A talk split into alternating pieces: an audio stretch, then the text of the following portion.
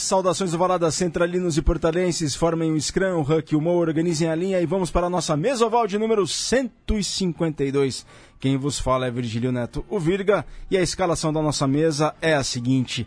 Ele que está na minha frente tem a voz da razão, Márcio Chitão, tudo bem, Chitão? Opa, boa tarde, Virga, boa tarde, Mágio, boa tarde, pessoal da Central 3, público aí a todos. Imensa honra de estar aí novamente nesse programa que vai ter muita história de do nosso querido Pasteur.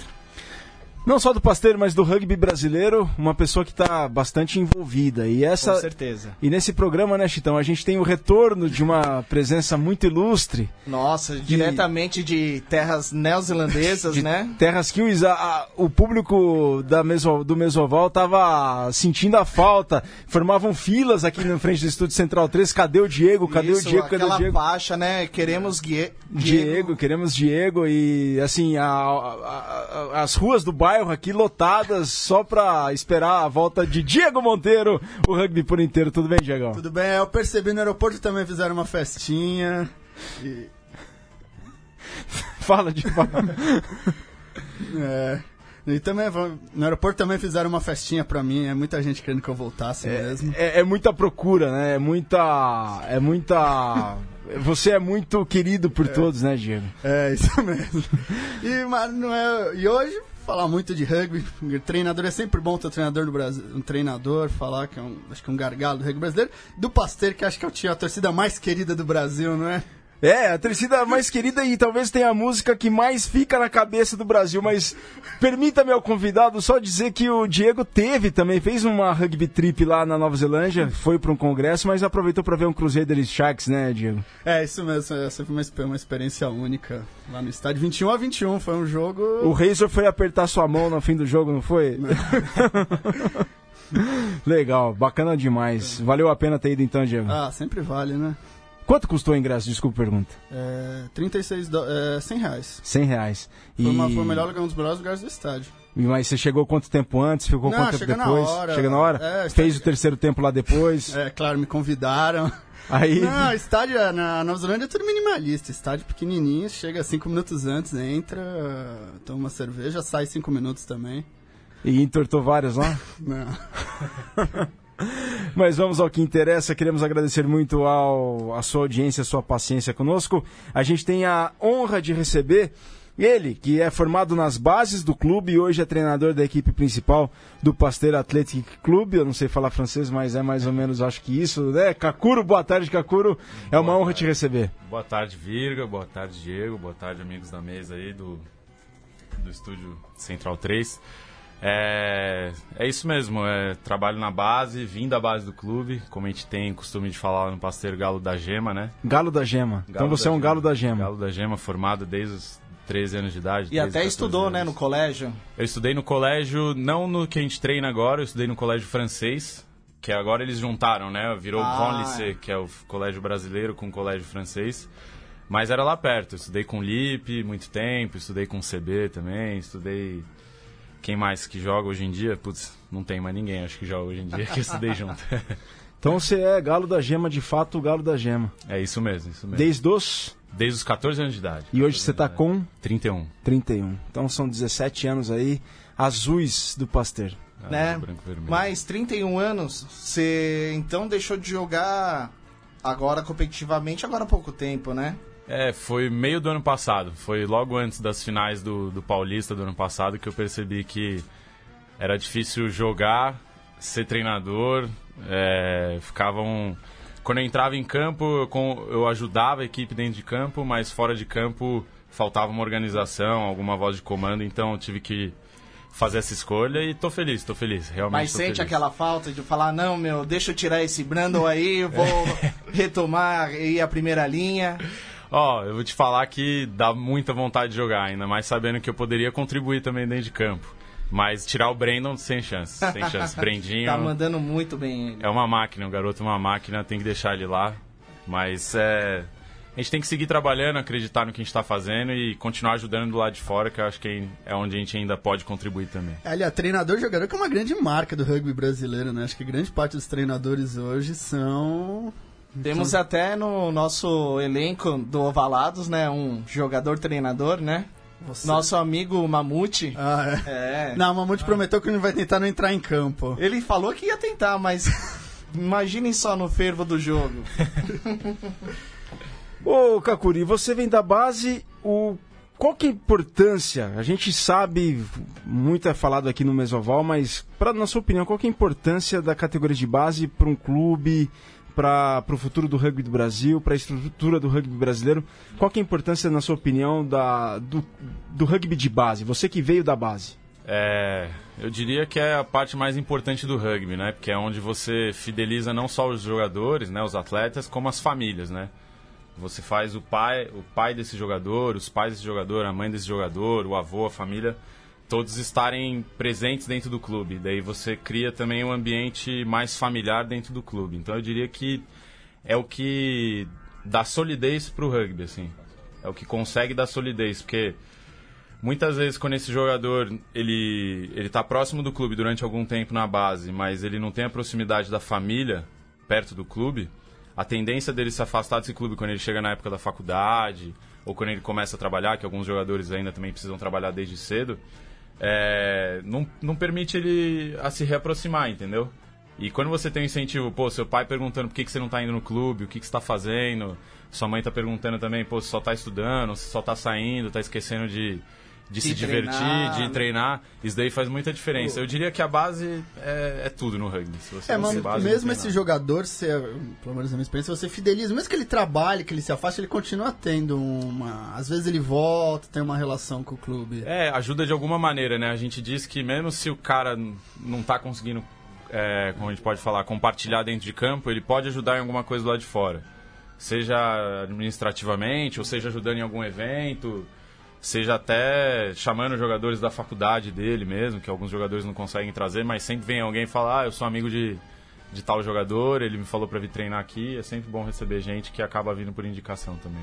Bom, num detalhe técnico, o nosso Mesoval está sendo transmitido ao vivo, mas é dessa vez por um detalhe técnico pela página da Central 3, correto? Correto. Tá mas um- você já, você já compartilhou na página do Portal do Rugby, correto, Chitão? Estamos trabalhando para isso. Tá, então tá bom. Então a gente está ao vivo na página da Central 3 do Facebook, mas está sendo compartilhado pela página do Portal do Rugby para todos os ouvintes do Sim, Mesoval. sim. Acho que já está compartilhado, inclusive. Valeu, pessoal. Obrigado pela paciência aí. Mas seguimos aqui com o Kakuro, estamos ao vivo pela página da Central 3. Kakuro, e. Meu, vocês jogaram agora esse fim de semana contra a Poli, uma equipe profissional, semi-profissional. Velho, como é que você vê? Mandem suas perguntas aqui, pessoal, pro Facebook do da Central 3 do Portal do Rugby pro Kakuro, mas como é que você vê o profissionalismo dentro do rugby do Brasil? Como é que você vê essa transformação do rugby do Brasil? Você que vem de um clube que tem uma cultura muito forte, uma cultura muito grande, uma cultura, tudo bem, que está dentro de- desse processo de transformação, mas que pegou outros tempos do rugby do Brasil que não os de hoje, do profissionalismo. Como é que você, como é que você e como é que dentro do Pasteur vocês veem isso? É, eu enxergo que o profissionalismo dentro do rugby brasileiro está caminhando a passos largos, né? Há dois, três anos atrás a gente não era nem perto do que a gente é hoje, né? Em termos de estrutura dos clubes, os clubes que querem ser profissionais ou querem ter uma estrutura profissional. É, eu diria que para o Pasteur é, a gente está se adequando. A gente já tem uma estrutura profissional extra-campo, então todos os treinadores são contratados pelo clube, tem contrato, todos os treinadores é, tem vínculos, tem devolutivas a serem feitas, tem reuniões técnicas a serem feitas, então são totalmente profissionais, a gente diria. É, a gente tem no nosso quadro de, de jogadores nenhum atleta profissional. É, a gente tem atletas contratados para trabalhar dentro do clube. Nas categorias de base, por Isso, exemplo? Isso. Nas categorias de base, por exemplo. E só que na categoria adulta a gente não tem ninguém que é contratado só para jogar. E isso é algo que o clube, como a gente pode falar, é, faz, faz questão de deixar claro, porque a gente entende que enquanto a gente não tiver uma estrutura geral no clube, assim, profissional, para ter condições de profissionalizar todo mundo, a gente dificilmente vai priorizar um jogador ou outro jogador na, no adulto para para contratar ele, porque a gente acredita que é, o rugby profissional ele vai acontecer, né? Ele já tá aí, né? Tá, tá batendo na, na porta dos clubes. E a gente acredita que a gente precisa ter uma estrutura total profissional, dar a possibilidade do clube do clube dos jogadores serem realmente profissionais do que ser meio profissional. Não sei se eu consigo Entendi, explicar. entendi. Sim. Do que você, por exemplo, aproveitar uma estrutura que já existe lá para treinar seus jogadores e depois falar que você é profissional, sendo que você não é um clube. São, são alguns pontos que que a gente faz questão de deixar claro no parceiro. O parceiro ele não é um clube profissional, ele ainda é um clube amador, principalmente na categoria adulta. Só que ele tem dentro da sua estrutura é, profissionalismo, se a gente pode falar, com os treinadores. Aí. Eu vou emendar já essa pergunta, porque muita gente falou eu, é, sobre os placares elásticos, todo mundo sabe do 163 a 0 do Band, e a gente já teve gente aqui que, na opinião deles, era, era inviável essa mistura entre profissionais e amadores, que isso não iria se sustentar, porque a diferença é muito grande. Você não tem como ter um cara que trabalha das 6 às 5 e jogar contra um, seleção- um jogador da seleção brasileira que empurra os maiores. Então você como treinador, como preparador físico, você acha que é viável esse profissionalismo misto ou isso é algo que vai ter que ser resolvido no futuro? Então, eu acho, eu acredito que a gente ainda vai levar é, mais uma ou duas temporadas para chegar nesse nível profissional total, né? Então, é parecido com um pouco, lógico que guardando as devidas proporções ao que aconteceu no rugby argentino, né? Com os jogadores que eram permitidos jogar nos clubes e os jogadores que não eram permitidos porque faziam parte dos centros de alto treina, alto rendimento. E mas eu acredito que como posso falar? É, eu acho que é possível durante algum tempo. Você não pode se basear a estrutura do seu clube nesse semi-profissionalismo, assim. Você ou precisa dar o salto de verdade e tomar e se tornar uma estrutura profissional e querer ser profissional, querer virar uma franquia, querer funcionar dessa maneira, ou você escolhe realmente ser um clube amador que vai trabalhar com amadorismo e que vai ficar contente em jogar os campeonatos nacionais de clubes amadores e sem pretensões realmente profissionais. Mas se o projeto do seu clube é crescer, se o projeto do seu clube é, é se desenvolver até a- em termos de chegar ao profissionalismo, eu acredito que é questão de tempo, assim, questão de Não, mas tô um- falando do ponto de vista físico mesmo. Físico, jogo, nossa, você acha faz diferença. que, é, que, é, vai, que é viável, vai se manter ou vai começar a ter lesão, vai começar a ter problemas É, entre esses jogadores muito mais fortes e... Lesão eu não sei se tem, porque é, são muitos fatores, né? Não, não seria acho que só o impacto de cada jogador. Isso pode ocorrer, obviamente, você pega um jogador, um jogador mais jovem com um jogador já estruturado, principalmente na primeira linha. São situações que podem acontecer e você pode ter, mas é, eu acredito que no volume de jogo tem uma diferença grande ainda. Os jogadores que treinam todos os dias, os jogadores que são considerados profissionais, né, fazem parte do plano de alto rendimento, é, realmente existe uma diferença contra quando se joga contra jogadores que treinam duas ou três vezes por semana ou treinam por fora, apenas uma hora por dia, né, trabalham fisicamente. É difícil você fazer frente a, a essa preparação, né? Porque é o que faz a diferença, né? Dá volume de jogo e no final do jogo, a gente viu nesse final de semana, é, faz diferença realmente. E o Kakuro, dentro desse processo todo, qual foi o caminho que o Pasteur escolheu? É, a ideia do Pasteur, é, como eu estava falando, depois de estruturar aí extra-campo, né, profissionalmente, eu acredito que o clube dentro de alguns algumas temporadas deve se tornar profissional. A intenção ainda É mesmo? É, a gente tem alguns planos, alguns projetos sendo desenvolvidos, algumas parcerias sendo desenvolvidas. Eu não posso entrar em detalhes porque são coisas bem interessantes, mas é, principalmente esse core business aí, que seria a categoria adulta, realmente acho que a tendência é se elevar a esse nível, porque a gente tem capacidade e além disso a gente tem não só capacidade humana, né, não só material humano para ser trabalhado, mas a gente tem estrutura física hoje em dia. Então, então vou fazer uma pergunta maldosa. Nesse processo todo, o Serete é o campo da escolha ou vocês vão achar um- uma casa? Que isso. Serete, Seretão da massa, né? O famoso Serete Seretão é a da massa. casa das ca... é, o campo dos campos, é o templo do, do rugby paulista. Ó, nunca vi como esse ano tanta grama no Eu Serete. também não, verdade, verdade. Igual a gente já tá em maio Verdade. e Obrigado. ainda tem muita grama, né? Uma salva de palmas pro? Serete. Serete Isso. da massa. Isso não, daí- então, sorte que foi, choveu muito, verão bom pra crescer a grama. e poucos jogos, né? Porque antes as- os campeonatos acho que estavam começando antes, todas as categorias jogavam um pouco antes, daí acabava desgastando, mas. É, não, eu não sei qual é o campo, isso daí é, é algo que tá meio que longe da, da minha alçada decidir isso. Lo- Obviamente que eu adoraria poder jogar no colégio, né? É algo. Eu fiz meu primeiro treino lá no colégio, que é onde a gente está treinando, né? No Liceu Pasteur. Então eu diria que se a gente conseguisse reformar o campo para poder realmente receber os jogos, seria algo que seria incrível.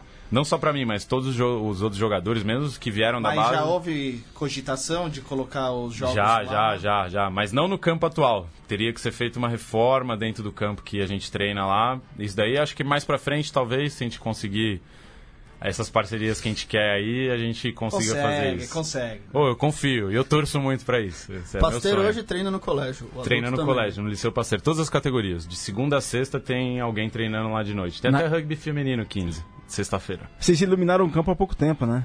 Foi setembro do ano passado, se não me engano. Quando, quando teve aquela Super Week, quando, quando teve a Super Week, né? Isso mesmo, isso mesmo. Quem foi na Super Week pôde ver lá os, os holofotes lá. Caramba, que sensacional. E ô Kakuru, como é que foi essa decisão sua? Porque quando eu te conheci, você era da seleção brasileira, você treinava com a seleção brasileira. Como é que foi esse processo? Ah, eu quero parar de jogar, eu quero ser treinador. Quando, a partir de que momento? Claro, você treinou a categoria de base, Aham. mas você fez parte de um plano de longo prazo do Pasteiro ou isso veio naturalmente? Isso meio que aconteceu naturalmente, porque eu já vinha trabalhando com isso, né, na base do clube principalmente. Eu já tinha sido também treinador do Urutu durante alguns anos aí, durante Urutu três, quatro é o anos. da Série farmácia. B. É, o que veio da farmácia. Fui treinador da farmácia durante du- duas temporadas, depois treinador do Urutu durante mais duas. A gente ficou... Foi um bom trabalho, a gente subiu da terceira divisão para segunda divisão.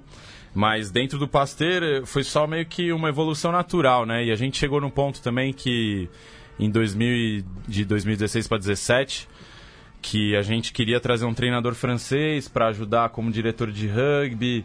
A gente teve uma negociação que foi aconteceu, mas foi meio difícil. O treinador veio no meio do ano de 2017, mas Quem que acabou era? voltando.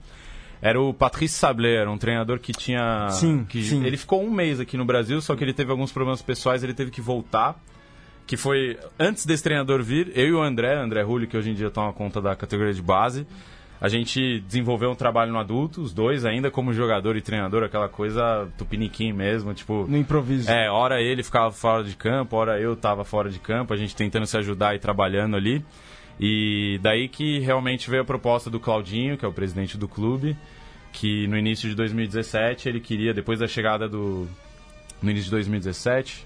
Não, não, no final de 2017 ele, ele realmente fez a proposta para para eu assumir a categoria adulta, daí eu falei que eu assumiria e que gostaria de trabalhar com mais gente, né? Só que daí, como o clube ainda estava se estruturando, é, eu passei seis meses como jogador e treinador, que foi o que eu falei, né? Joguei até perto das finais do Paulista. Mas você jogava que posição? Primeira linha, hooker. Hooker e, e número um. Na seleção brasileira. São foi dois hooker. melhores. Quando era da base, jogava de terceira linha. Comecei de segunda, joguei de terceira. Na verdade, já passei por todas as posições, aquele famoso jogador de base, rugby tupiniquim. Joguei de fullback, joguei de abertura, de centro, de tudo. Mas de formação, que de- me pegaram lá no Pasteiro, Guedão, um dos antigos do Pasteiro, que já não tá mais aí entre a gente, mas foi um veterano que me formou na primeira linha. E depois eu fui crescendo, né? Passei pela seleção brasileira, que na época que os treinadores dos Crusaders estavam aí, né? O Fruby, ele me chamou para ser hooker, eu pude ajudar bastante, pude aprender muito, principalmente com o Nativo, né? Que é uma das figuras lá da seleção brasileira. Então aprendi muito na base ali como hooker. Foi bem interessante, bem legal. Você hoje trabalha só com rugby. É, hoje em dia eu transformo a vida das pessoas com atividade física. Basicamente é isso, porque eu trabalho com muitas frentes. Eu sou treinador do Pasteiro, treinador categoria adulta. É, eu sou personal trainer, como todo educador físico, a gente tem que ficar indo de um outro lado, de um lado para o outro. E eu também trabalho num box de CrossFit, que é um, um box de CrossFit que é a Born CrossFit, que é o Pasteiro tem uma parceria lá e eu dou algumas aulas lá também. Então a gente tenta, como todo educador físico, a gente trabalha em várias frentes. Galera, manda aqui a pergunta pro Gabriel Kakuro, treinador do Pasteiro aqui pelo Facebook. O portal já compartilhou a transmissão da Central 3.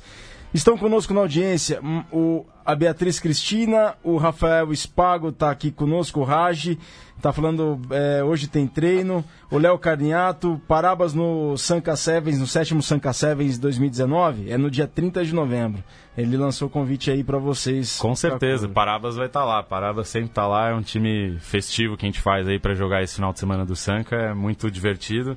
Esse ano, eu, se tudo der certo, eu tô lá, porque ano passado eu fui para a França e acabei não conseguindo ir para lá. É, você fez um curso na França, né? É, não foi exatamente um curso. O que, que aconteceu? É, desde o começo do ano passado, que eu comecei a ser treinador do adulto, o Claudinho e outros diretores do, do clube, né? Que a gente tem um conselheiro consultivo que são franceses que fizeram parte do, da fundação do clube, que estavam um tempo afastados, que retornaram para o clube. Lá em 81, até o Ange Guimerrat estava junto. Isso mesmo, isso mesmo. Tem alguns franceses que voltaram, fizeram, ajudaram a estruturar essa parte extra-campo também administrativo do clube. É muito um trabalho, como a gente poderia dizer, aquele trabalho mais penoso, né, de documento, documentação e certidão. Eles ajudaram muito a resolver toda essa questão para o clube, né, junto com o Claudinho. E eu conversava muito com o Claudinho sobre a possibilidade de ir para a França, porque um dos conselheiros ele tem uma parceria com o Racing. Na verdade, não é parceria, ele trabalha no Natixis, né, que é o banco do Racing, que dá patrocínio para o Racing. E poderia ter uma possibilidade de eu ir lá visitar. A gente começou a falar disso no começo do ano. Mas é, falava e meio que ia passando tempo, né? Ia falando, ah, ia viagem, ah, não, a gente quer, a gente quer, a gente quer. E no segundo semestre que realmente eu falei, pô, se eu quiser mesmo, então eu, eu tenho que também fazer a minha parte, né? Eu tenho que ajudar a estruturar isso, eu tenho que imaginar Planejar como... sua viagem, É, né? O que, que você quer. Quantos dias vai ser, quanto vai custar, onde eu vou o que, que eu vou fazer, em ah, quais clubes eu vou visitar, vou visitar um, vou visitar dois. E eu lembrei do Patrice Sablé, que era o outro treinador que tinha vindo, e eu liguei pra ele. Eu falei, ó, tô pensando, conversei com muita gente aqui do clube, o clube tá disposto a me ajudar com passagem, a me ajudar com um pouco de hospedagem. E liguei pra ele e falei, o que, que você acha? Você acha que a gente consegue visitar alguns clubes? Porque ele foi um jogador que jogou na Pro D2 e no antigo Top 16. É, esse Sablé é o que saiu e foi ser treinador de base num time impor- relativamente importante, né? É, putz, ele trabalha, ele trabalhou muito na base do Albi. Ah, Ele fez parte do centro de formação. O Albi é o clube É o clube que- do Sancerri, né? dos dois Sancerris. É, e na verdade ele veio e ele teve um problema pessoal lá que ele teve que voltar dos filhos pequenos e tal e a mulher e foi uma situação bem complicada. Ele acabou voltando. Daí eu liguei pra ele, pedi. Ele conhece muita gente das épocas antigas, né, do rugby francês, que hoje em dia trabalha é, em pontos importantes e em clubes grandes. Daí ele fez o contato, a partir dele falou, ah, tem um treinador brasileiro que já fez estágios comigo aqui no Brasil, não sei o quê, ele quer passar e conhecer. Daí os amigos dele falaram, não, beleza, vem, passa um dia, conhece, não tem problema nenhum, visita, filma, faz o que quiser. E eu pude perceber, eu passei lá por diversos clubes, né? Eu passei, o primeiro clube que eu visitei foi o Montpellier. Fiquei um dia lá no Montpellier, pude visitar todas as estruturas, é uma coisa, uma cidade absurda, mas o clube mesmo, o árabe lá, o Altrad, ele tem muito dinheiro realmente, porque é uma estrutura absurda, absurda, absurda. Da base do feminino, o Montpellier feminino, é, se eu não me engano, é tetracampeão feminino de rugby. É a 15 base da seleção. É a base da seleção francesa de 15 feminina. E fui, passei um dia lá em Montpellier, conversei com o diretor de rugby, diretor administrativo, diretor de categorias de base. Ele ajudou, ele me ajudou a criar um projeto pro Pasteur. Passei quatro horas conversando com o cara, fizemos todo o caminho que deve ser tratado, desde a, do M6 até o M20, quando a gente consegue fidelizar os jogadores. Então é um trabalho que a gente está tentando iniciar a fazer no Pasteur aí, só que leva tempo. E leva tempo também porque é uma mudança de cultura. Como assim? É uma mudança de cultura, eu digo. é, você não só pensar no jogador, mas a- incluir a família dele dentro do processo. Ah, sim, é uma formação universal também. Isso, isso. Tipo, o parceiro ele quer formar jogadores. O parceiro ele quer formar, além de jogadores para adulto, ele quer formar também jogadores para a seleção brasileira. Quem, quais os jogadores tiverem interesse, tiverem os meios, né, os meios físicos e, e de compreensão do, do esporte, também que querem chegar à seleção brasileira e tiverem essa qualidade, a gente quer. Mas além disso, a gente também está preocupado com os jogadores que só vão ser formados pelo clube e vão se tornar cidadãos normais, né? Então é o que a gente mais quer, dar a base, dar a faculdade, se a gente puder dar a faculdade para ajudar eles, é, ajudar realmente a transformar a vida de algum desses garotos e, e seguir formando gente, né? Formando pessoas, formando rugbyers melhores e interessados em contribuir com o rugby, não só jogar rugby, mas sim viver o rugby de, de todas as maneiras possíveis, né? Que eu diria que no Brasil ainda falta um pouquinho de desse espírito de rugby, assim, viver o rugby, não só tipo viver o seu clube, né? A gente tem muito clubismo e pouco rugby, eu acho. É mesmo? Isso Ah, mesmo dentro dos clubes, né? Não tem uma cultura de chegar, pegar o uniforme, jogar e. E devolver só e beleza, fiz o meu trabalho, como na verdade, poxa, sabendo, conhecendo a estrutura do seu clube, você muitas vezes sabe quem é que lava, quem não lava o uniforme, quem cuida do material, quem cuida das bolas, então eu diria que não só os treinadores, que e tá melhorando, hein? Eu vou, vou te falar. Antes a gente não tinha nem comunicação entre os jogadores e entre os treinadores dos clubes, mas é, acho que ainda falta a gente se aproximar mais, querer não só o crescimento a qualquer custo do meu clube, mas sim querer o crescimento do rugby, fazer rugby de verdade. Nessa linha do que você tá falando, ó, tem mensagem aqui do Jean, o Jean da Poli, capitão da Poli. Segunda linha, sim. Segunda linha, foi o primeiro capitão da história da Poli que não é, não é aluno da Poli. Jean- né? Ah, sim, o sim, Jean sim, Franco. sim, eu tava Ele- confundindo Ele, com o é- André. tá- ele veio do Piratas e foi jogar na Polis. E ele tá mandando aqui uma mensagem top o jogo de sábado. Assim, nessa cultura de viver o rugby de É fato, que mesmo. o rugby cresça, ele falou, ó, o- o jogo de sábado foi top.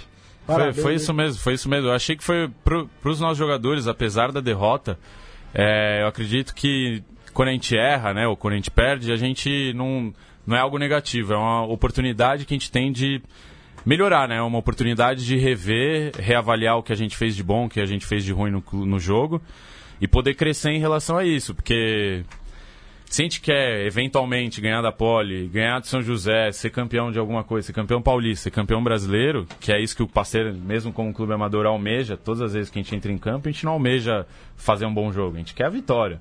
Porque o, como a gente fala, né, o galo é um, é um animal que briga até a morte, né? Ele é competidor até o último minuto, é isso que a gente quer. A gente quer ser vencedor, a gente quer ser campeão. É, é, eu diria que é, é isso mesmo, a gente precisa trabalhar, precisa acreditar, precisa seguir confiando no que a gente está fazendo. O- com essa relação toda com a França, o Pasteur vai jogar francês, offload, rever pass, chute. O grande rugby champanhe. É, eu não sei o que, que vocês conseguem ver vendo dentro de campo. O que, que vocês acham? Vocês acham que a gente está jogando um jogo de passes, um jogo de offload, um jogo de.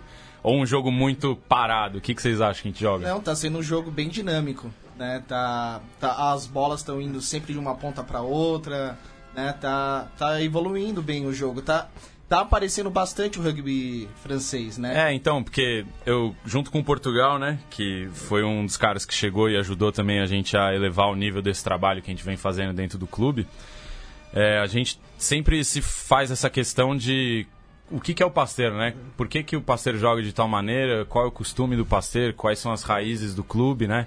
Raízes francesas, tem um jogo dinâmico, um jogo de passe, você tem forte, você tem qualidade de dar o passe, você tem três quartos com muita velocidade, que aproveita os espaços. Então, a gente, eu acredito, né, como treinador, acho que o Portugal também, é, o nosso objetivo como treinador é dar as ferramentas necessárias para os jogadores, quando chegarem no momento necessário dentro de campo, conseguir se expressar da melhor maneira.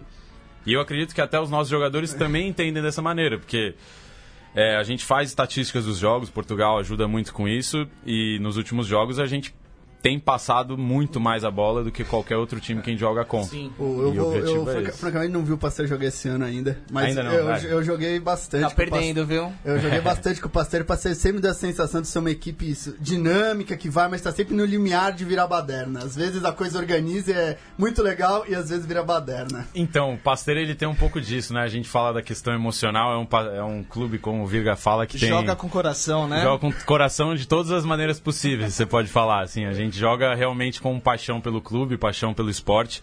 É, eu diria que a gente, você falou que quando desorganiza, é, a gente dentro do caos a gente se sente bem. E isso até impressiona, porque a gente esse ano principalmente os jogadores estão muito estão seguindo muito bem o sistema. Então, às vezes, a gente está até tendo que falar, não, às vezes vocês não precisam fazer realmente tudo, que, tudo aquilo que a gente pede. Quando existe oportunidade, toma o espaço, ou arrisca o passe, arrisca o trabalho com o pé. É, a gente quer que os jogadores não percam essa identidade que a gente tem. A gente tem um sistema de jogo, tem um padrão de jogo, basicamente, que a gente quer fazer, mas se os jogadores não conseguem também lidar com o caos, que é o rugby, se a gente for sincero, é o caos organizado ali, né? É, é. Porque, meu, em tanto impacto físico, tanto ângulo de corrida, tanta coisa, a bola sendo disputada, então eu diria que a gente joga do estilo francês, mas também a gente gosta desse caos, a gente gosta dessa bagunça aí, porque é quando a gente realmente se expressa e improvisa e eu acho que é quando a gente se dá bem. E aí, você falou do Portugal, a gente já vai voltar para a França, mas você Claro. falou do Portugal. Portugal está trabalhando com você mais ou menos desde fevereiro, fevereiro ou março, né? Março, março, a gente começou realmente o trabalho em março. Ele chegou no meio de fevereiro, daí começou a trabalhar com a gente, mas março que realmente colocamos ali, estruturamos o, trabalho. E, e um pouco antes do jogo contra o São José, o Portugal falava que o, o Pasteiro é muito disciplinado. O, a, o- a equipe do Pasteiro é muito disciplinada. Quase nunca toma cartão amarelo. Não, no, no, no- no sentido de ah, é, executa, executa, faz, faz. É, um treino, to- o, o treinamento do Pasteiro rende muito. Rende, rende, E cara. O que que, com a chegada do Portugal, o que que você não faz mais que você fazia antes, Kakuro? Cara, o que eu não faço mais que eu fazia antes, eu diria, eu parei de berrar muito em campo, que antes eu, eu, eu acabava insistindo muito num trabalho é, coletivo, como eu estava sozinho, né? Não é que eu insistia, mas era uma, uma das poucas maneiras que eu tinha de trabalhar as habilidades dentro do trabalho coletivo. Eu estava sozinho, eu tinha que cuidar de 40 jogadores. Então dificilmente eu conseguia dividir eles em pequenos grupos e trabalhar com qualidade para desenvolver as pequenas habilidades. E o Portugal, quando ele chegou, ele trouxe um início lá de treino, que hoje em dia a gente faz 20 minutos no máximo de treino, que são circuitos de habilidades que duram 3, 4 minutos com cada habilidade. A gente faz o foco em duas normalmente, passe, que é muito da nossa escola, então a gente começa com 6 minutos, 8 minutos ali de passe, exercícios bem básicos, drills bem básicos para trabalhar e desenvolver o passe. E depois, às vezes, a gente trabalha um pouco de ataque, ou da estrutura de ataque, ou realmente só de uma tomada de decisão, ou como a gente está fazendo agora, trabalhando e desenvolvendo o, o, o tackle e, e enquadramento do tackle, que são pontos da habilidade específicos, né? Mas são 20 minutos ali, isso é algo que ele trouxe é, que fez muita diferença, que a gente percebe nos contra-ataques, que a gente tem na velocidade que a gente está passando a bola. O jogo está muito mais rápido, a qualidade dos passes estão melhores, então é um trabalho que a gente já está vendo resultado agora, então a gente não vai deixar de fazer, a gente vai seguir fazendo.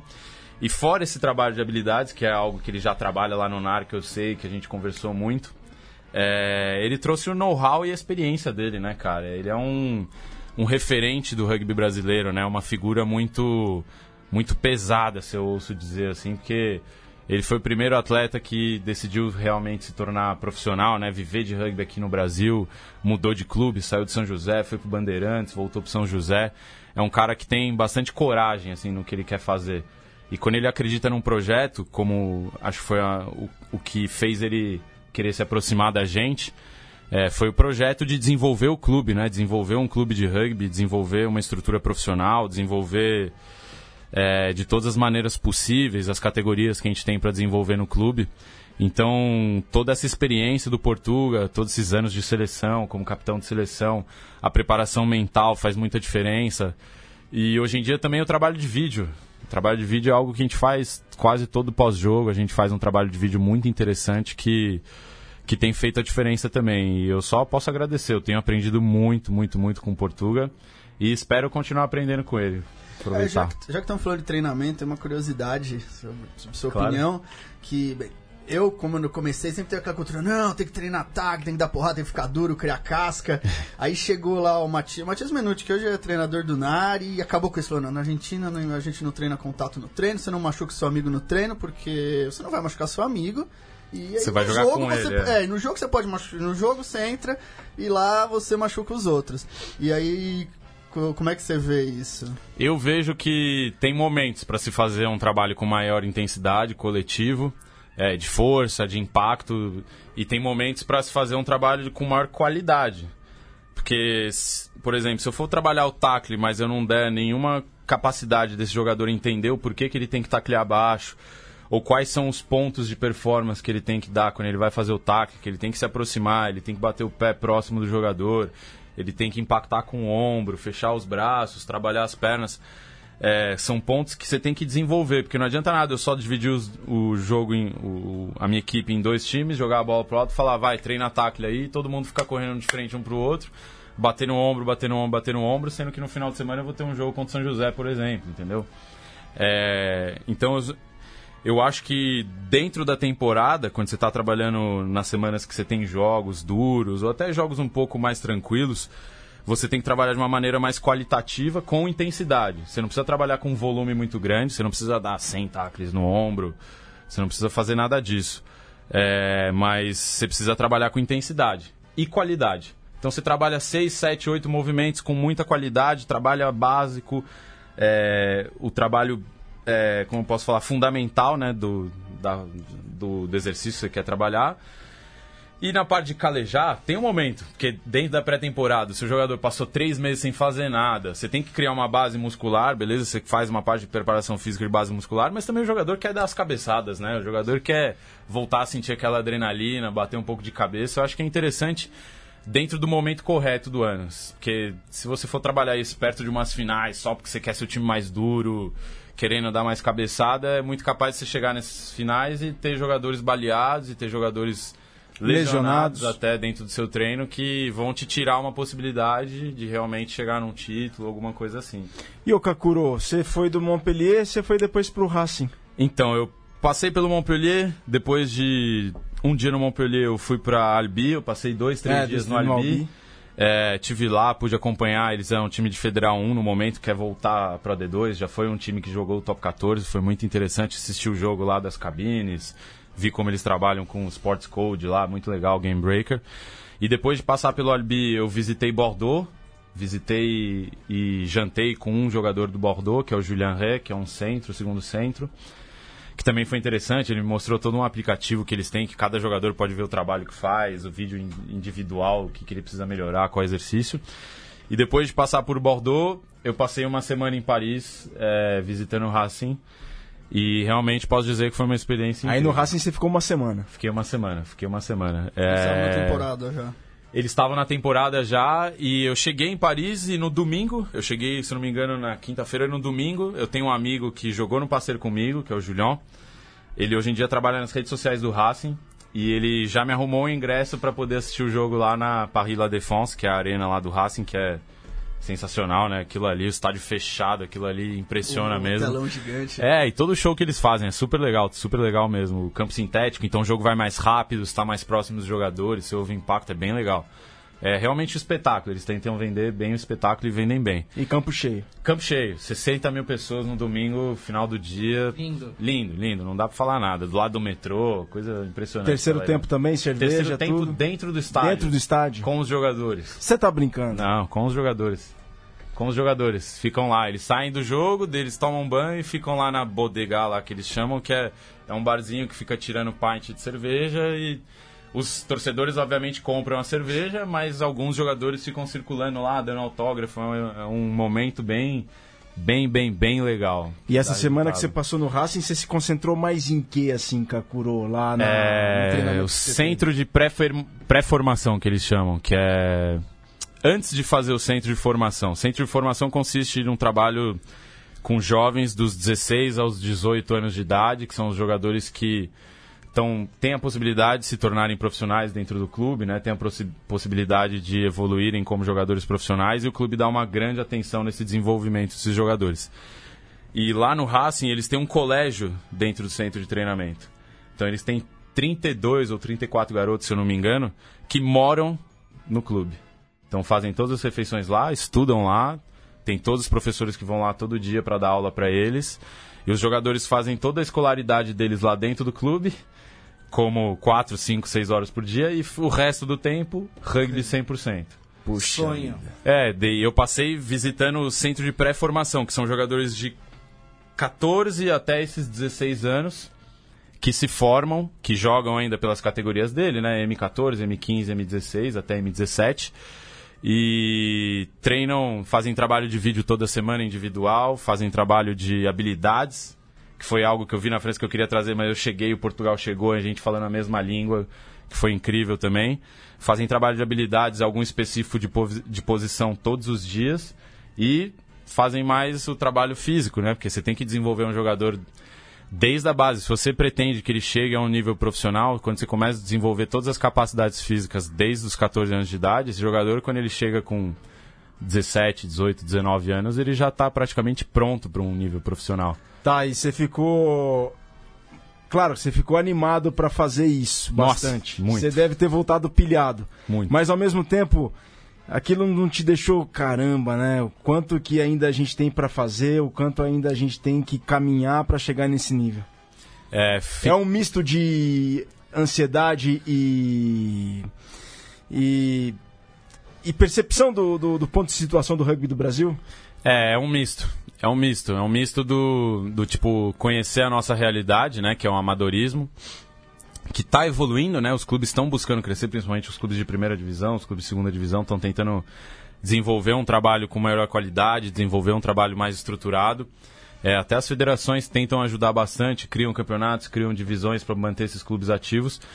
Só que também, sendo bem sincero, mesmo dentro do parceiro, eu voltei da França vendo, né? Você vê aquela estrutura macro, macro profissional, super delicada, é, dedicada aos detalhes, sessões de vídeo todos os dias, preparador físico específico para cada categoria, cada pessoa com seu trabalho individualizado, fisioterapeuta, médico, tudo aquilo ali.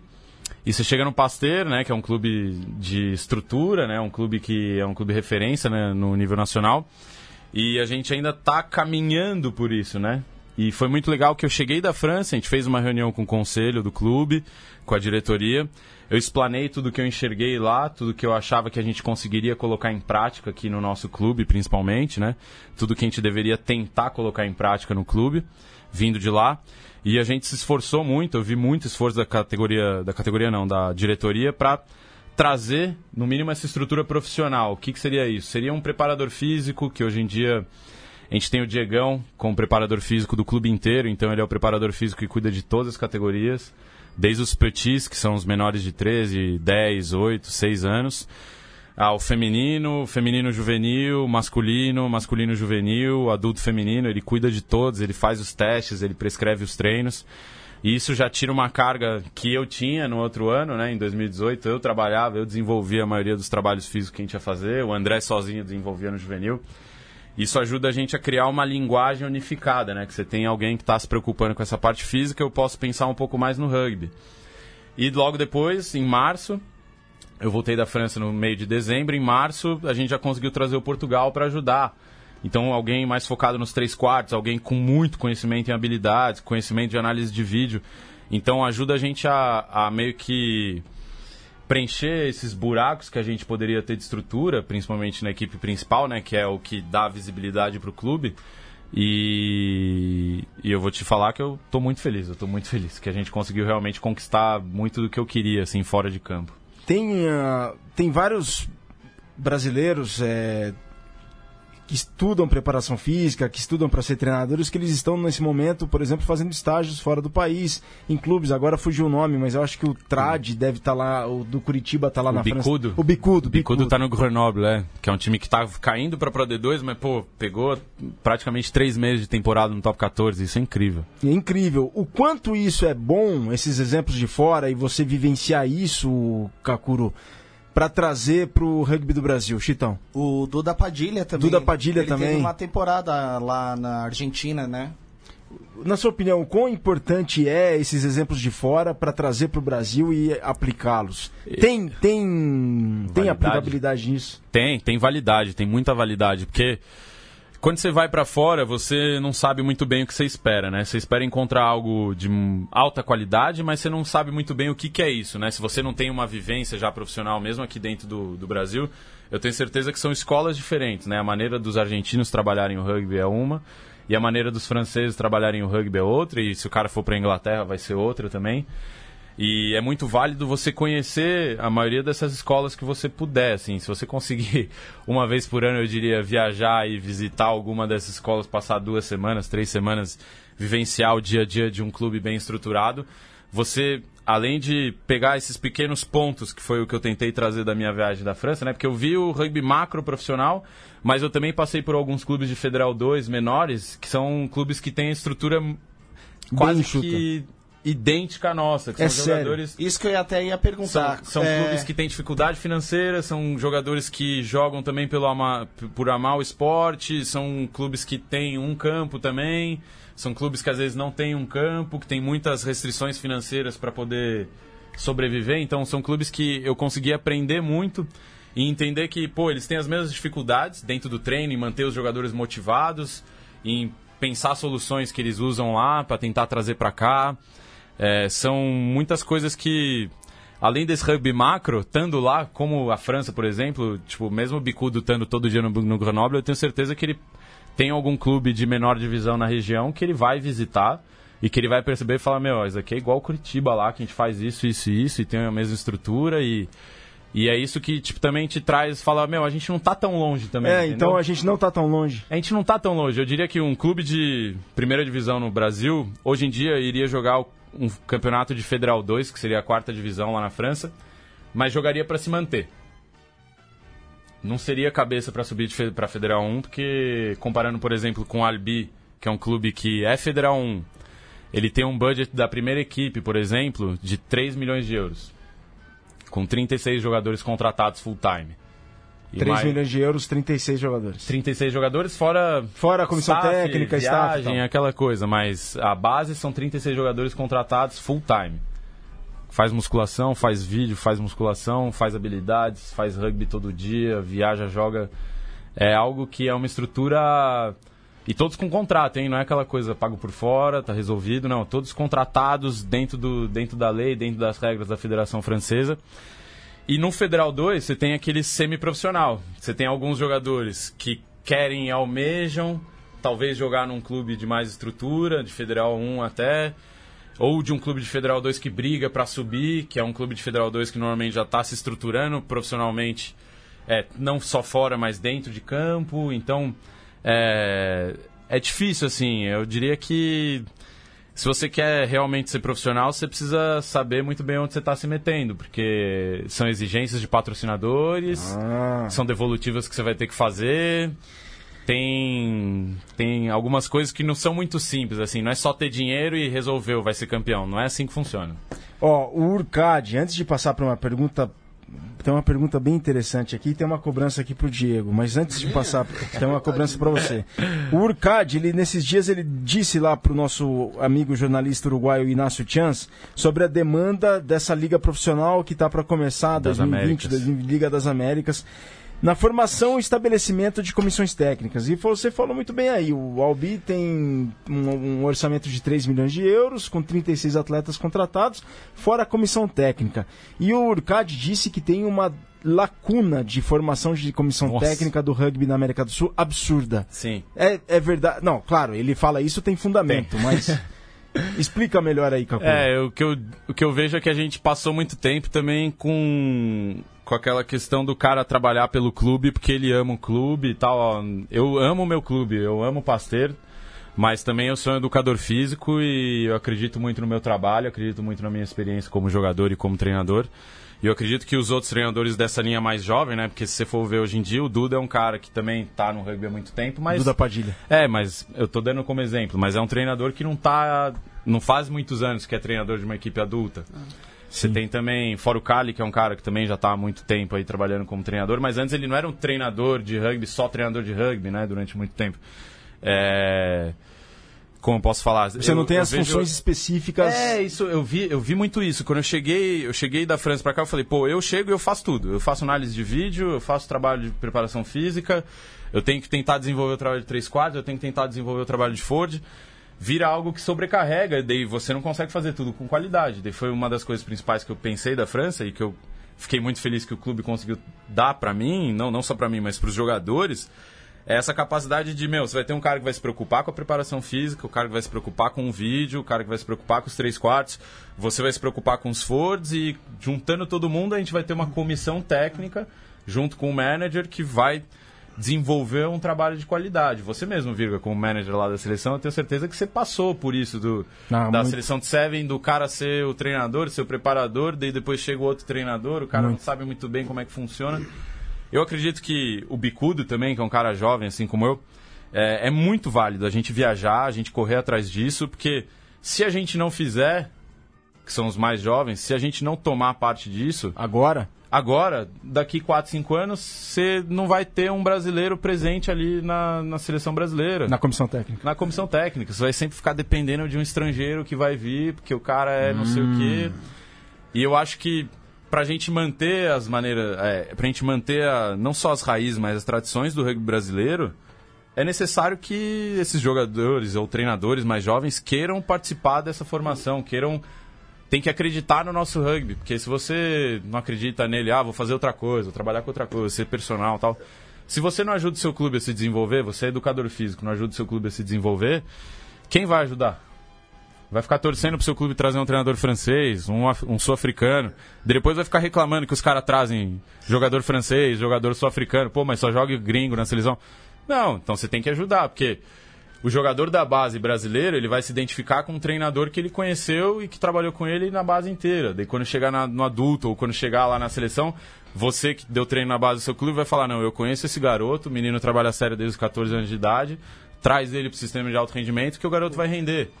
Você vai ter uma. Um, eu, eu acredito que os mais jovens também têm que tomar parte do crescimento do rugby brasileiro. Não Mas, ficar esperando os mais velhos criarem as coisas. Eu acho que. Acho que no Brasil nosso problema é muito anterior. Ainda é anterior, porque eu vejo muitos clubes, principalmente Série B, C e D, tem até dinheiro para trazer um treinador profissional e não acha.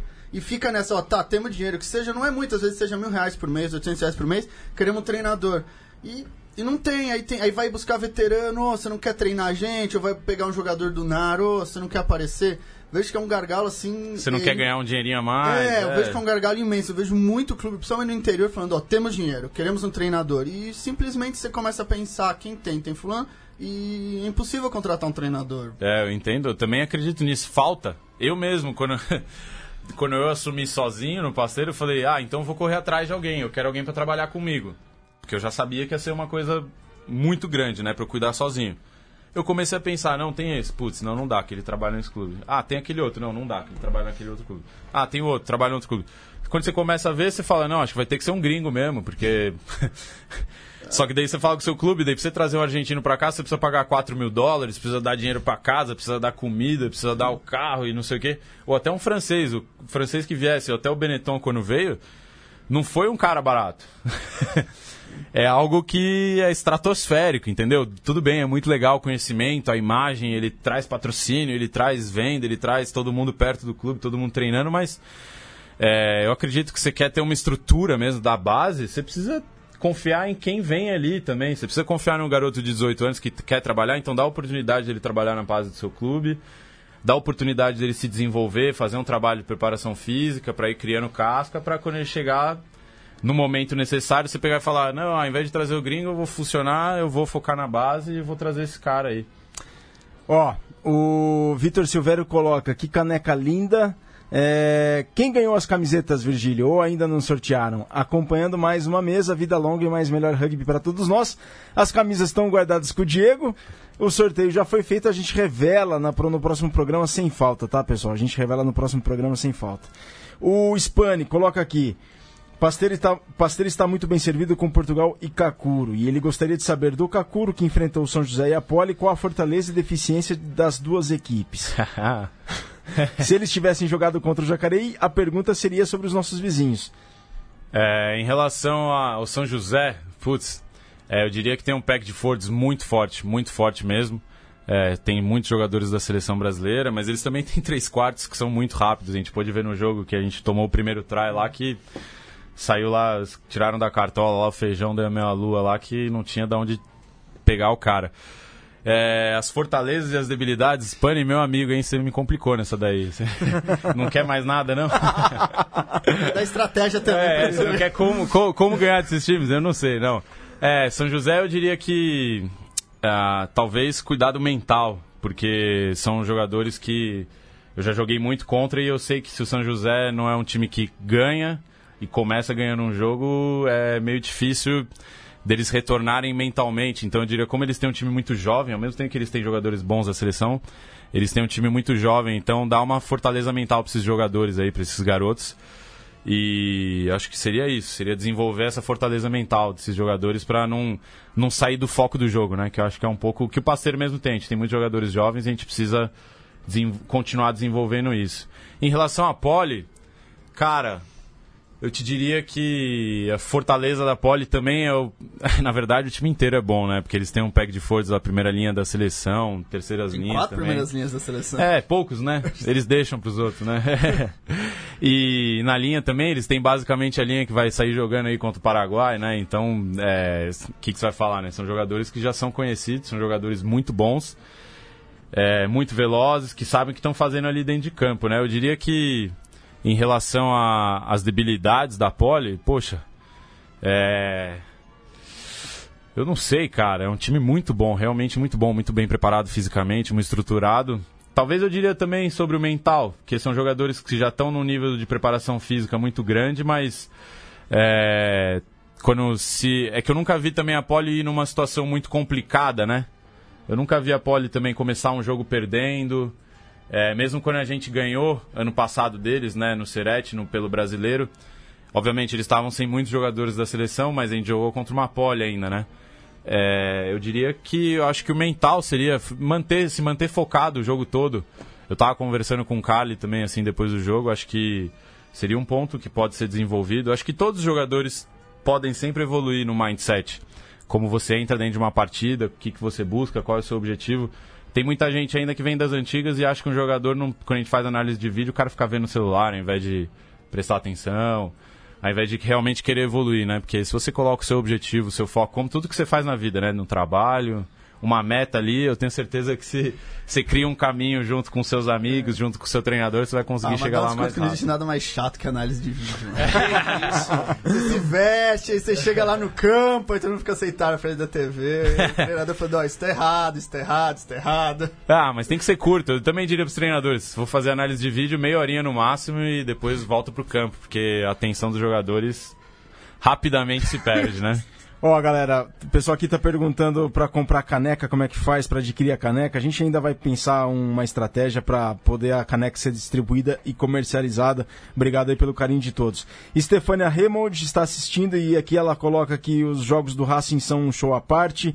Luiz Colli, grande Kakuro, André Carnevale manda bem demais. O Raj coloca Kakuro, melhor treinador de 15 de 2019. Paulo Solano é, manda um abraço para você. O Croft, o Curumim, lá do São Carlos. O Curumim coloca que para o interior a solução é criar nossos próprios treinadores dentro da própria cidade. Hoje, por sorte, o São Carlos tem isso, treinadores formados no time treinando as cinco equipes da cidade. Mas se dependesse de contratar alguém de fora, seria inviável. E já tentamos.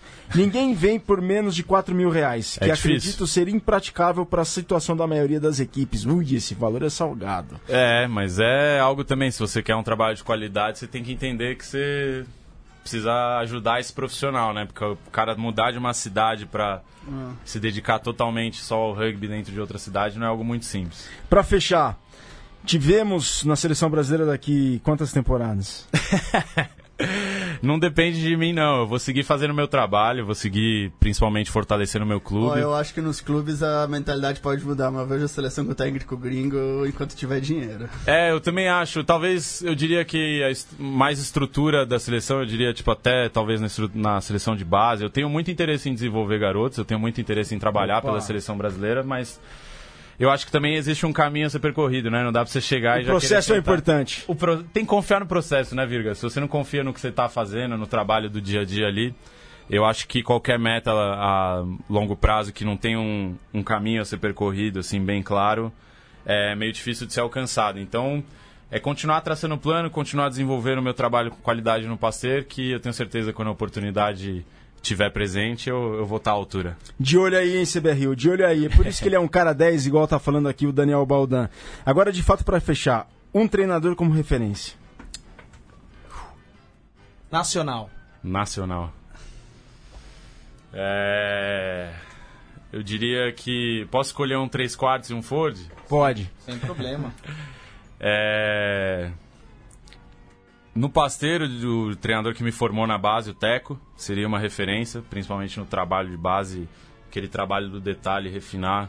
É um cara que tinha muita paciência em desenvolver todos nós. É, em relação aos Fords, treinador que eu tive, hum, é, diria que do Pasteur mesmo, dentro do clube, seria o Guedão, que foi o primeiro cara que me enfiou lá na primeira linha. Eu tava me enfiando numa enrascada. e foi algo que, que só me fez crescer como jogador. Chitão, estamos encerrando, tá em cima da hora. Muito obrigado, até a próxima. Obrigado, Virga. Valeu, Kakuro. Muito bom te ver e a gente se vê em próximos jogos aí. Diegão. Valeu, muito obrigado. Realmente foi uma conversa muito legal hoje.